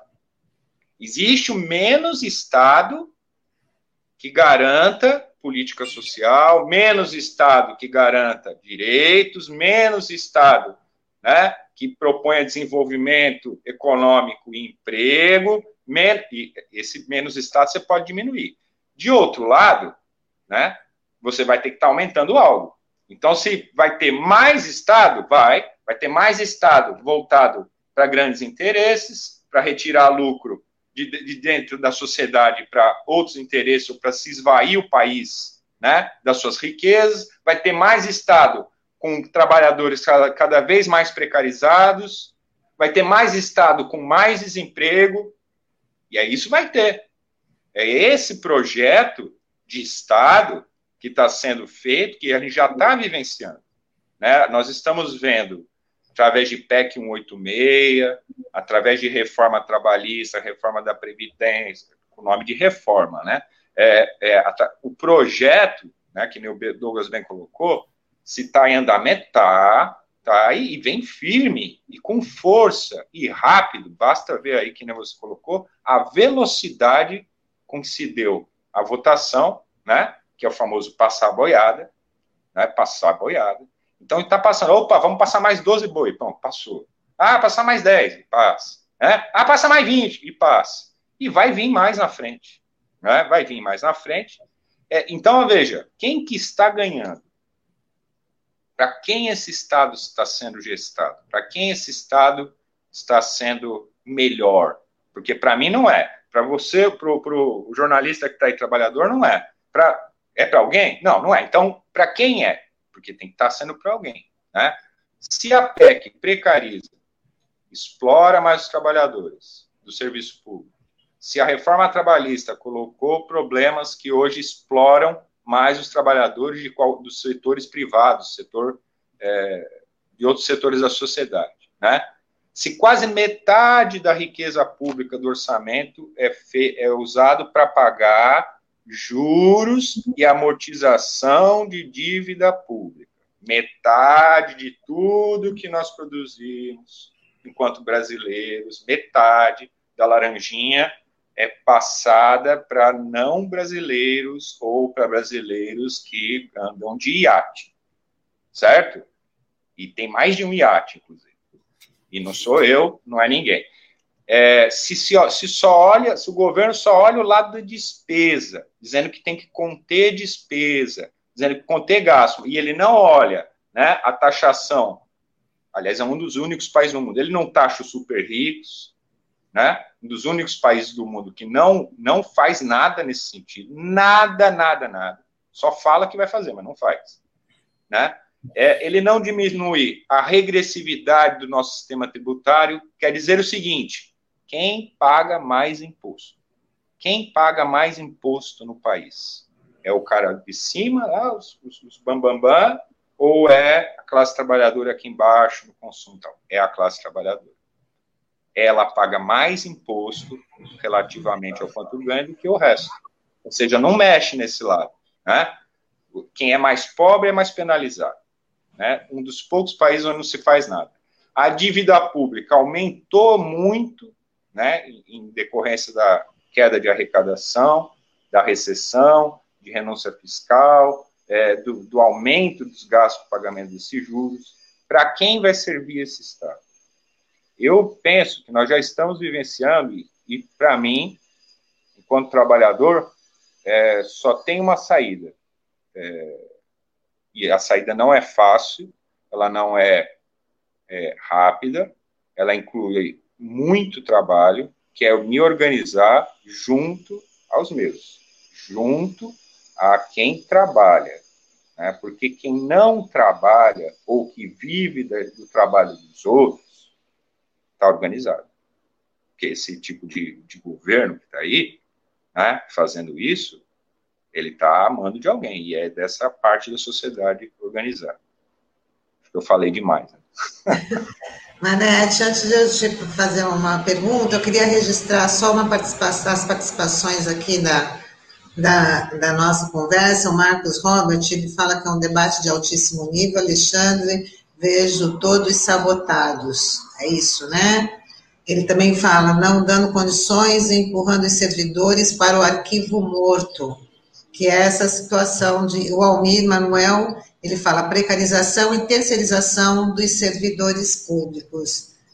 É, Manete, hoje eu queria trazer aqui um pouquinho mais para a nossa realidade, que é a questão da, da pandemia e a gente está passando aí por umas medidas restritivas impostas pelas, pelo governo do estado, algumas prefeituras obedecendo às decisões do governo do estado, e Santos já está aí num semi-lockdown, né, com a, com a praia fechada, e com um toque de recolher das 8 da, da, da, noite às 5 da manhã. Eu queria saber, assim, que respaldo também o poder público está dando para os servidores, já que os servidores vão ser bastante exigidos, estão sendo bastante exigidos no serviço para poder cumprir essas determinações como fiscalização, atendimento na saúde, e se está tendo uma conversa entre a prefeitura e o sindicato nesse sentido. Não, não está tendo essa conversa, não.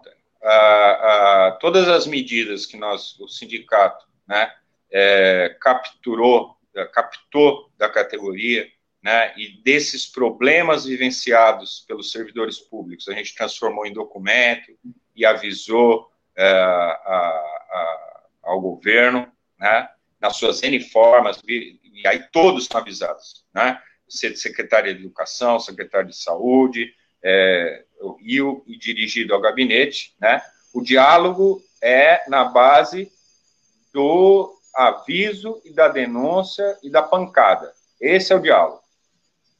Né? Não há diálogo. Né? Eu entendo é, que nesse momento de pandemia, né, é, pouco, pouco se fez em relação à, à, à, organização do trabalho, muitas coisas que aconteceram em relação à organização do trabalho, porque nós temos, vamos ter trabalhos variados mesmo, olha, pessoal da saúde não, não tem vez, é isso mesmo, a linha de frente, entendeu? E, e, e atenção, soldados, levantem pau na máquina, né? É isso, no final é isso. É, o que está trazendo né, estresse, é, problemas vários de saúde mental, inclusive, né? A gente está vendo aí, não é só aqui em Santos. Em Santos, esse diálogo é muito ruim, né? É, poucas vezes tem se feito esse diálogo em relação à pandemia, por exemplo, né? É, e das, necessidades, das necessidades. O sindicato entende isso a partir sempre da organização dos trabalhadores nos seus locais de trabalho, né? E é, incentiva isso e, e, é uma ferramenta para isso, né?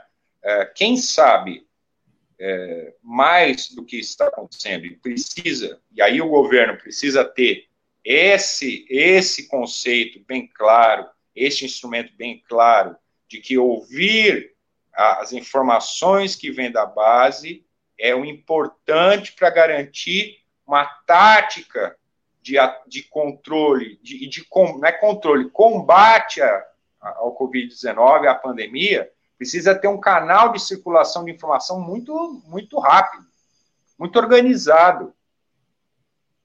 É só olhar para a China. Não é? O que, que a China fez?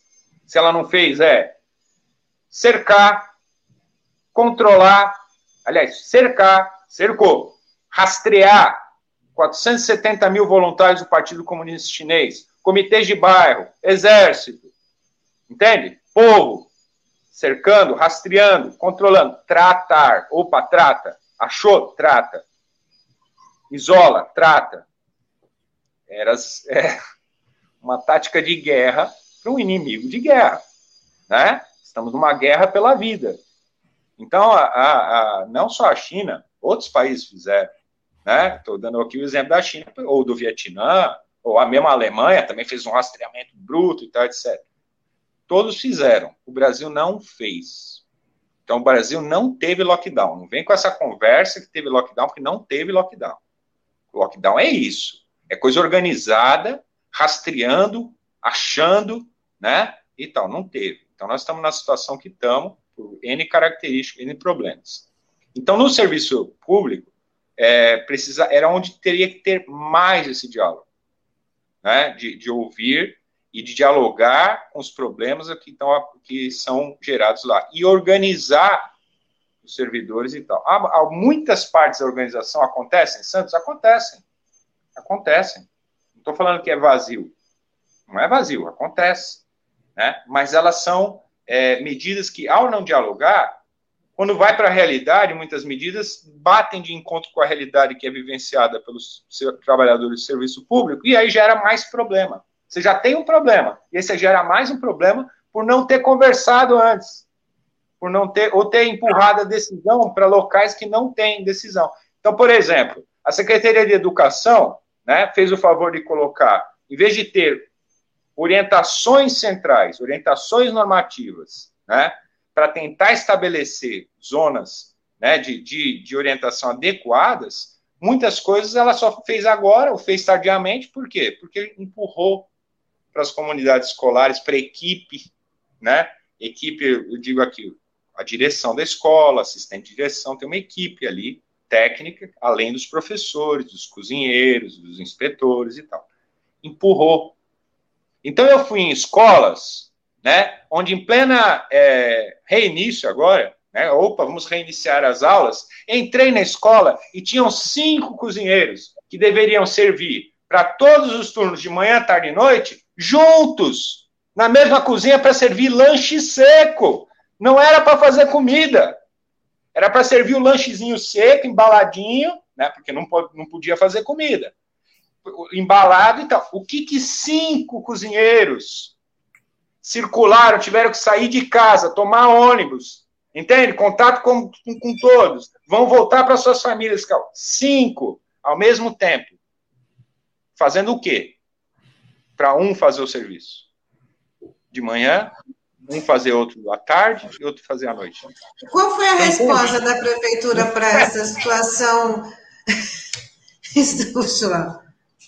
Então, a resposta é que o, o, sindicato não tem como estar em todos os locais de trabalho e a gente incentiva os servidores a falar, a passar essa informação. Porque, é, e aí você, não é a maioria, veja, a maioria ela se guiou por uma, um senso de falar, não, peraí, eu vou olhar aqui a partir do trabalho que tem que ser feito, da necessidade da população, e vou escalonar, né? Escalonar, diminuindo o fluxo de pessoas, diminuindo pessoas juntas e tal. É o que a maioria fez. E alguns lugares não fizeram e tal. Por quê? Porque não tinha uma orientação central do governo que a gente está falando Secretaria de Educação e Governo, orientação central do governo. Agora tem. Né? Agora lá, opa, precisa escalonar, precisa ter horário. Mas veja a situação que a gente está. Olha a situação que nós estamos vivenciando. Nós estamos falando de 25 estados da federação que acabaram, já estão em 80% de ocupação de leito. Certo? Desses 25, são 27, mais o Distrito Federal. Desses 25, 15 já passou de 90% de ocupação de leito. Itanhaém, aqui São Vicente, já bateu o teto. E o que, que você acha que hoje vai acontecer aí, que no Douglas, eu vi o Douglas chamando aí, na reuni... vai ter uma reunião, que já deve ter rolado desde ontem à noite, né? É, é, o que, que você acha que vai acontecer? Com as nossas taxas de ocupação que estão subindo, né? E a gente vai ter que dar um jeito, porque a gente não vive isolado da sociedade, né? A Santos vive isolado, não vive. Né? Se não tiver lá na cidade do lado, ele vai para uma outra cidade. Não tem Exatamente. jeito, senão a pessoa morre. E, e, só para exemplificar essa questão da falta de uma diretriz na prefeitura, o que é algo bastante sintomático, tem tudo a ver com o que a gente conversou aqui hoje sobre a falta de diálogo com os servidores, é que a Secretaria de Gestão, que normalmente é que faz esse diálogo com a categoria, está sem um titular a do, há três vezes, né? Desde que o Rogério Santos assumiu, não tem o titular, né? Então isso exemplifica bem esse dia a dia aí que vocês estão passando com a questão da Covid, né? Não, de é, certa maneira, é, Alexandre, essa situação que você descreveu aqui, eu estava acompanhando aqui o teu raciocínio e pensando como administrado, como alguém que está submetido a essa gestão. E penso que aquele que nos acompanha aqui pelo Dial e mesmo pelas plataformas digitais está na mesma situação. Vários deles, se não todos, dizendo: puxa, mas eu não sabia disso. Não tinha essas informações. Quer dizer, com uma administração, uma gestão, nós estamos, gente, a situação em que o país se encontra começou efetivamente em março de 2020. Nós já estamos em março de 2021. Nós passamos, se a gente for fazer um, um, um, um na verdade, assim, uma avaliação bem geral, as atitudes tomadas desde o começo são elas variam entre negligência e responsabilidade. Por que negligência? Porque o mundo inteiro já tinha passado por essa situação e já recomendava a quem ainda não tivesse passado que se cuidasse para não repetir as experiências, inclusive com consequências trágicas, que já tinham sido experimentadas na Europa, na China, como bem disse o Alexandre aqui, aliás, muito bem, né? dando conta, inclusive, do que fizeram as administrações públicas ali. Né? E mesmo assim, nós negligenciamos, porque se você é responsável pela gestão pública, algo tem que ser feito e, portanto, você está obrigado a fazer e você não faz, ou se faz, faz inadequadamente, você sabe que é inadequado, você está negligenciando. Mas é, é, eu acho que oscila entre negligência e responsabilidade, porque quando você acrescenta isso o fato de que pessoas vão morrer, pessoas vão morrer, aí é irresponsabilidade. Né? Então, é, o Alexandre descreveu um quadro aqui para gente que nos permite entender as consequências, e aí nós estamos falando com dirigente sindical dos servidores na cidade de Santos. Nós não estamos falando em tese. Ele faz parte da direção é, do sindicato dos trabalhadores que servem o interesse público na cidade de Santos. Ele alinhou aqui várias informações que a, tradu a tradução é: nós pagamos impostos nós pagamos contribuição para isso. Para isso aí. E assim, a reunião que vai se dar logo mais é uma reunião do desespero. Porque quando você tem 100% da capacidade de atendimento da população comprometido, é desesperador.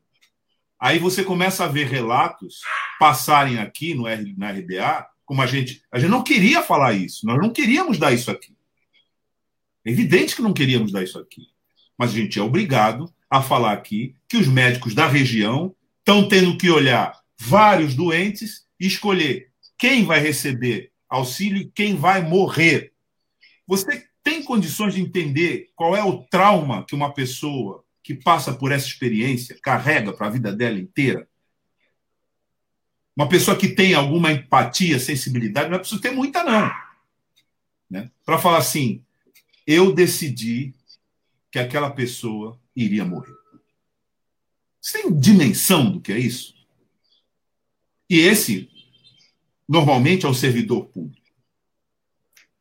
Então, eu, eu, eu, quero ressaltar isso aqui, Alexandre, primeiro pela, pela abrangência da exposição que você fez. Né? e, e, diria é, a consistência também, né? Da, da, posição que você ocupa de dirigente sindical. E, e como isso é importante para nós todos. Você que nos ouve aí, você que nos acompanha pelas plataformas digitais, essa é a realidade. Essa é a realidade. Que, infelizmente, é, ela é gerada não é só pelo vírus, mas é pelo vírus associado à negligência administrativa. Se tem a causa da morte, tem a agravante. E a gente vem insistindo nisso aqui. Quando se falar em mortes da pandemia, tem que se falar em mortes e mortes evitáveis. E aí isso se complementa com o que o, o, o a gente ouviu aqui, né, é, do Alexandre, a exposição. Ele deu, ele alinhou algumas. Ele falou da China, ele falou do Vietnã, ele falou de Cuba, ele falou da Alemanha. Não foi à toa que ele falou. Então, eu, como é, administrado, eu, como cidadão, e acredito que cidadãs também, todos aqui que, que vivem nessa cidade, temos que ouvir a recomendação desse dirigente sindical com muita atenção e muita consciência também. Né? É, Alexandre, eu queria que você nós já estamos, infelizmente, caminhando aqui para o final da nossa, da nossa edição de hoje, do Manhã RBA Litoral, mas eu queria que você é, fizesse, a partir da experiência de todo o trabalho que você vem apresentando aqui, que você mostrou aqui nessa entrevista, você fizesse suas é, observações sobre essa situação atual e o que, que é prioritário que todos nós façamos, é, inclusive você deve estar fazendo, passando por essa discussão no sindicato, né, para esse momento. O que, que, que a gente deve, diante dessas circunstâncias todas, vocês devem ter propostas de encaminhamento. Né? Eu queria que você falasse aqui, não só para os servidores, mas a impressão que a gente tem é que quando você fala, você fala para a sociedade toda. Né? É, então, se fosse possível, é, que você dissesse isso. Obrigado, Douglas. É, eu, eu eu gostaria de estar falando, não, não falando é, para a sociedade toda, mas que a sociedade toda estivesse se falando, né? É, porque nós estamos num momento, é, na minha avaliação, na nossa avaliação, né, de, de, de extremo é, perigo, inclusive, para o futuro, né, para a próxima geração. É, sabemos que temos, somos seres finitos, né, não sei o que acontece depois, mas assim, nesse, aqui nós temos uma finitude, né, mas é, ela não acaba conosco. Nossas ideias, nossos valores, eles têm que ser passados e transformados, superados e tal. Eu diria que nesse momento, para nossa para nosso povo, né, eu me incluo aí, é, nós temos que tomar o máximo de cuidado possível conosco, com os nossos, né, em primeiro lugar, porque estamos diante de um vírus é, que mudou. Esse, esse vírus mudou e se tornou duas, mais de duas vezes mais forte e mais rápido. Ou seja, nós entramos numa guerra, que nem o Douglas falou, em março de 2020, contra um inimigo. Estamos cansados, estamos esgotando os nossos profissionais que estão na linha de frente, estamos há um ano nesse combate, e agora estamos no mesmo combate com um inimigo duas vezes mais rápido e mais forte. Então não é pouca coisa, isso é muita coisa. Se nós não, não valorizarmos os nossos serviços públicos, né? Isso se vê aí quando agora vemos hospitais particulares vão pedir vaga para quem? Que bater no teto. Para quem que eles vão pedir? No serviço público, no hospital público, porque né, se nós não tivermos um Estado que seja favorável aos trabalhadores e que mantenha e que amplie esse serviço público nesse momento e para frente, nós vamos ter o que o Douglas falou, nós estamos falando de uma irresponsabilidade em relação à vida e vamos ter mais mortes. Mortes dos nossos familiares, dos nossos conhecidos, dos nossos colegas de trabalho, mortes que podem ser evitadas. A partir da nossa posição, entendendo que a ciência precisa ser o nosso norte, não é achismo, não é negacionismo, né, que vai fazer a situação mudar, a gente precisa se nortear pelos trabalhadores que realizam a ciência e que fazem o conhecimento. Precisamos é, nos, nos, manter, quem puder, isolados e aos seus, de, de, desta forma, o máximo possível. Né? E em relação a aqueles que deveriam, né, é, e que usufruíram né, da, da, dos nossos anseios enquanto povo, enquanto trabalhadores, no voto, né, que eles foram votados por talvez representarem aquilo que a sociedade deseja para si, é cobrança do que tem que fazer. Então é, é, realmente, ah, eu não posso, eu não posso ir lá é, me mobilizar na frente do, do, do, do, candidato que agora é governo e tal. Então você vai para a rede social, você vai fazer a crítica, você vai cobrar que as coisas sejam é, encaminhadas, que sejam resolvidas. Não é possível, que nem falou aí, você aqui na Zona Noroeste tem uma UPA que está tocada lá para uma organização social, recebendo milhões, certo? E aí bota um container, e agora você quer usar a rede de atenção básica de saúde achando que vai é, transformar a rede básica de saúde, as policlínicas, numa extensão do hospital, porque não vai. Não vai, não tem respirador na policlínica, não tem oxigênio, né? Desmontou o hospital de campanha? Desmontou ou não desmontou? Desmontou. Então, então. E agora? Nós estamos na mesma, como é que fala? Na mesma capacidade chinesa de montar um hospital em 10 dias? Milhares de. Não, não estamos, né? Então, assim, é, é, a gente vai precisar né, que sejam mais ágeis os nossos governos, o governo municipal em Santos, né, é, precisa ser ágil com os governos da região, e aí ele está certo, tem que chamar mesmo, tem que conversar com São Vicente, com Guarujá, com Batão do lado, porque nós não vamos escapar disso, né? desculpa que eu já vou ficando mais alterado, né? Eu, eu, me emociono, eu sou meio italianinho, eu vou me emocionando, entende? Então, assim, é, nós precisamos é, dessa articulação. Nós precisamos que o governo dê resposta, nós precisamos de auxílio para a população. Né? Nós vimos aí o governo do estado de São Paulo, por exemplo, agora é, colocar que, olha, preciso dar um auxílio para os empresários, para as empresas, para os pequenos negócios, né? É porque precisa mesmo. Precisa mesmo.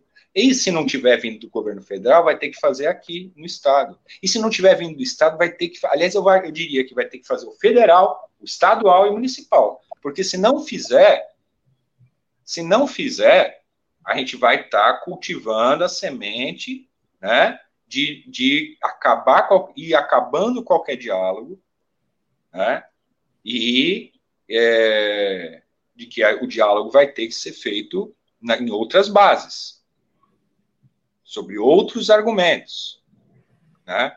Ninguém quer ficar entre comer e morrer, né?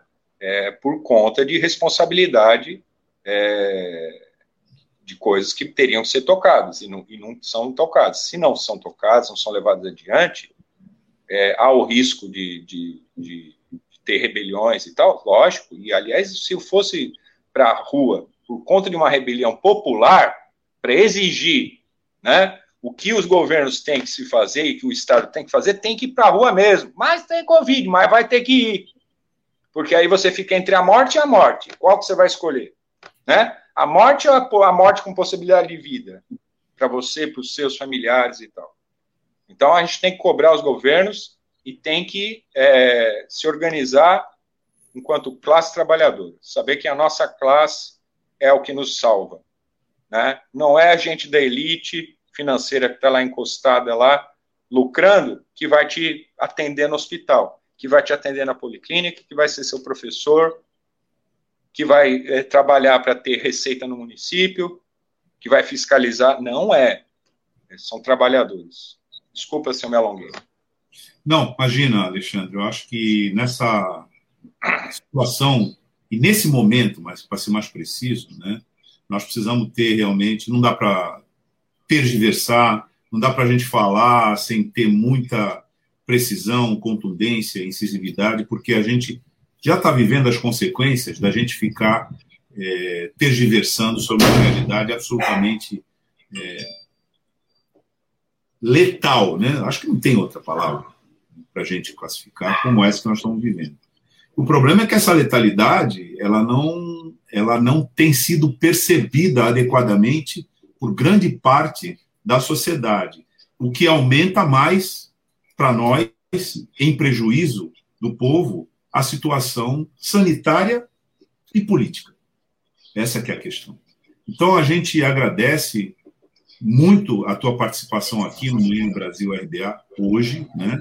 Porque a gente precisa entender não só a questão mais geral, mas local, a tradução local dos problemas que estão acontecendo aqui. Os interlocutores locais são fundamentais nisso e você, aqui com a exposição que você fez, é, nos ajuda muito a entender o que está se passando. A gente agradece a sua participação aqui no Manhã Brasil Atual, viu, Alexandre? Eu que agradeço a oportunidade. Né? É, é importante a gente é, participar com gente que qualifique, né? que vá, como eu chamo aí, é, que seja radical, no sentido de ir na raiz, né? É, de, de, ir na raiz dos problemas e não ficar. É, infelizmente, temos uma parte da população que ainda está tomada, muito tomada, né? pela superfície dos problemas, né? e não pela raiz. Eu agradeço novamente, Tânia, Douglas. Obrigada. Só para dar, um, dar uma satisfação aqui, acho que o Sandro teve algum probleminha, então sabe como é que é, né? Na, nessa era da internet. E nessa era da internet. esse programa possível. Tá Obrigada, Manete. Até uma próxima oportunidade. Até a próxima. É. é. Douglas, antes da gente encerrar, eu queria até ler uma, uma notícia super importante que aconteceu ontem na Câmara dos Deputados. É um projeto de coautoria do deputado Alexandre Padilha. Tânia, sobre é, isso, sobre isso, eu acho que a gente poderia. Eu vou pedir para compartilhar a tela aqui, tá? A minha tela, que é, o próprio deputado soltou né, um comunicado assim que foi é, aprovado. Na verdade, foi uma derrubada. Derrubado o veto, né? Exatamente. Então, quando foi derrubado o veto, imediatamente ele soltou um comunicado. Alexandre Pardilha, que teve conosco, inclusive, aqui recentemente, no Manhã Brasil Atual Litoral, conversando sobre a questão da pandemia. Mas esse fato diz respeito especificamente sobre a categoria dos médicos que estão na linha de frente. Vamos ouvir. Olá, pessoal. Quem fala é o deputado Alexandre Padilha, aqui no meio da Câmara dos Deputados. Vim aqui para um canto aqui onde eu posso falar com vocês sem máscara. É... Acabamos de derrotar o governo, acabamos de derrotar o Bolsonaro, derrubamos o veto que o Bolsonaro tinha feito. Projeto de lei meu, e tem outros parlamentares que também tinham projetos de lei similares, como da Fernanda Melchiona, Reginaldo Lopes, Benedita da Silva, Jorge Sola que é um projeto que garante uma indenização, um benefício para os profissionais de saúde, para as famílias dos profissionais de saúde, os profissionais de saúde sejam vítimas da Covid-19, estabeleciam regras, inclusive, daqueles que, é, felizmente, não morreram, mas ficassem com algum tipo de incapacidade de poder continuar na sua atuação, benefícios em relação a isso, benefícios para os familiares daqueles que, infelizmente, morreram. O Bolsonaro tinha vetado, né, o que mostra a insensibilidade absurda dele nós conseguimos derrubar o veto agora. Derrubamos o veto. Mais uma vitória da pressão de cada um e cada um de vocês. Um grande abraço. Bom, então. Lembrando que o valor da, da, da indenização é de 50 mil reais, caso a, o, o profissional né, seja uma vítima fatal. Isso vai para os é, essa indenização segue para os dependentes, e se não tiver os dependentes, é, a indenização segue para o herdeiro direto. Então, aí, uma vitória, como o deputado ressaltou, né? Uma grande insensibilidade do governo federal de não reconhecer o trabalho desses profissionais estão aí há mais de um ano nessa, nessa luta aí é, muito intensa né, no combate à Covid-19. É, essa é uma indenização aprovada, né? A gente 50 mil reais, né? É, é uma indenização que nós sabemos nenhum desses profissionais quer receber, né, porque ela só vem a partir do evento é, trágico né, que esse beneficiário eventual possa ter.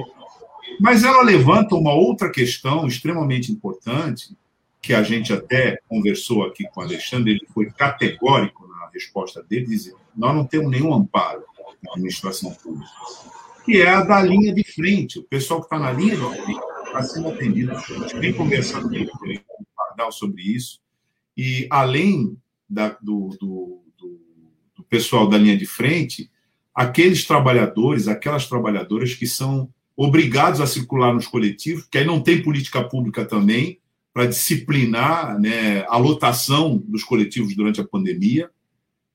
Enfim, os desdobramentos múltiplos da ausência de política pública, da ausência de Estado para enfrentar a pandemia vão sendo sentidos pela população e, claro, pela população mais vulnerabilizada. E eu vou repetir esse termo. Eu não uso o termo população mais vulnerável, porque a vulnerabilidade é uma construção social. As pessoas são colocadas em vulnerabilidade. Elas não são vulneráveis em si. Uma política torna esse pessoal, esse contingente, esse coletivo vulnerável. Então, quando um trabalhador do transporte coletivo tem que transportar outros trabalhadores numa condução lotada, aí está sendo construída uma vulnerabilização dessa população. Isso é política. Isso não é sorte, não é alha, isso não é acaso, isso é política. O que torna a condução, transporte coletivo na pandemia mais ou menos letal para quem vai fazer uso dele é a política. É a política que passa pela contra, contratação do prestador de serviço, é a política que distribui o dinheiro público recolhido e que paga esse prestador de serviço, é a política que retira o dinheiro daquele trabalhador que não tem condições de, de, de se deslocar, a não ser pegar esse transporte público, que é altamente arriscado para ele, tudo isso é política. Então, a gente não deve usar essa, esse termo. Não, a população vulnerável, a população vulnerabilizada. E ela é vulnerabilizada por política. Isso precisa ficar bem. Foi colocada nessa situação, né? Bem é, explícito aqui para todos. E aí queria também é, que o Caio nos ajudasse aqui, é, porque no começo da edição a gente tinha falado do traço do Duque, né, do cartunista Duque, que fez uma ilustração que traduz muito bem a situação das carreatas da morte. Aí, se tiver disponível aqui, Taio, a gente reproduz. Está aqui. Você que nos acompanha apenas pelo dial, é uma carreata dessas que é, prega a indiferença com relação à letalidade do coronavírus, de que tem total insensibilidade com os que já morreram, e não são poucos, estamos caminhando para 300 mil, há uma marca de quase 3 mil mortes por dia, e mesmo assim, diante dessa tragédia, a gente encontra um nível de insensibilidade e de insanidade social é, expresso nessas carreatas que circulam, ou pelo menos circularam aí o país no final de semana. E o Duque, com essa é, ilustração e essa coisa é própria do artista, né? Ele, para você que nos ouve apenas, né, que não está vendo, ele botou, desenhou uma carreata, mas à frente da carreata ele botou um carro funerário com um caixão em cima, escrito 280 mil mortes e uma coroa de flores no capô do carro. Então, essa é, é a contribuição é, da arte, né, para que sem nenhuma palavra traduza com muita precisão a situação que a gente está é, vivendo aqui no nosso país hoje. Obrigado, é, Taigo. Era isso. No começo a gente falou e o Taigo funcionou aqui durante toda a edição, mostrando essa imagem, né? Muito bom. É isso. Então a gente vai encerrando agora amanhã RB Litoral desta quinta-feira, mais uma vez, quase chegando aqui no horário do Olavo Dada, mas Olavo, a gente já está anunciando aqui que vai começar às 11 horas o Som da Praia, né? Essa programação musical muito bacana, escolhida com muito carinho para os nossos ouvintes, para os nossos internautas. E depois, mais é, duas horas da tarde, tem a tarde RBA com, com o Marcos Canduta. E para quem não assistiu ao vivo aqui a entrevista, tanto com o Carriço, nosso colunista de políticas urbanas, quanto com o, o diretor do Sindserve, o Alexandre Manetti, tem às sete horas da noite o reprise pelo Dial. E a gente está de volta amanhã, que amanhã tem agenda cultural com a Nani Boni. Muito obrigada pela companhia e até amanhã. Tchau. É isso aí. Amanhã a gente volta é, às nove horas da manhã. Nunca esquecendo que essa aqui é a Rádio Brasil Atual Litoral, da Fundação Setaporte, ligado ao Sindicato dos Trabalhadores da Administração Portuária, e é uma rádio, portanto, pertencente ao universo dos trabalhadores e mantida né, por esses trabalhadores. Isso é muito importante a gente dizer sempre. Nós estamos na Rede Brasil Atual, onde você encontra né, a TV dos Trabalhadores, a Rádio Brasil Atual de São Paulo, a Rádio Brasil Atual Litoral 93.3 FM e tam, também estamos nas plataformas digitais, nos canais Facebook, YouTube, você nos encontra sempre lá. Se você acredita na importância do jornalismo contra-hegemônico, do jornalismo comprometido com os movimentos sociais e sem é, omissão com relação às questões fundamentais para a informação do nosso povo, se inscreve no nosso canal, ativa lá o sininho, nos acompanhe sempre, porque é dessa interação que a gente sobrevive. É muito importante para nós. É isso. Um abraço. Amanhã a gente está de volta às 9 horas. Tchau.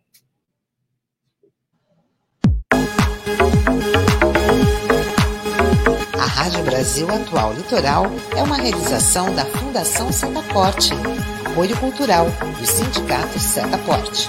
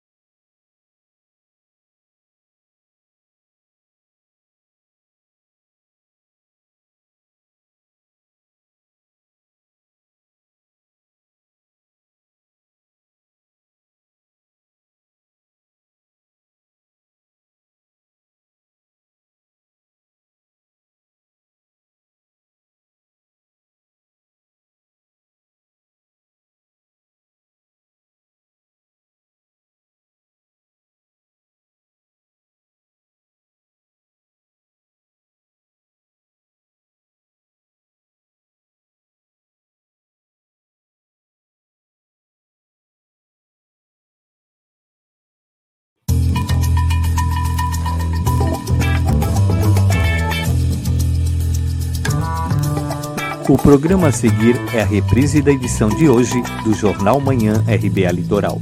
Aqui você ouve as notícias que os outros não dão.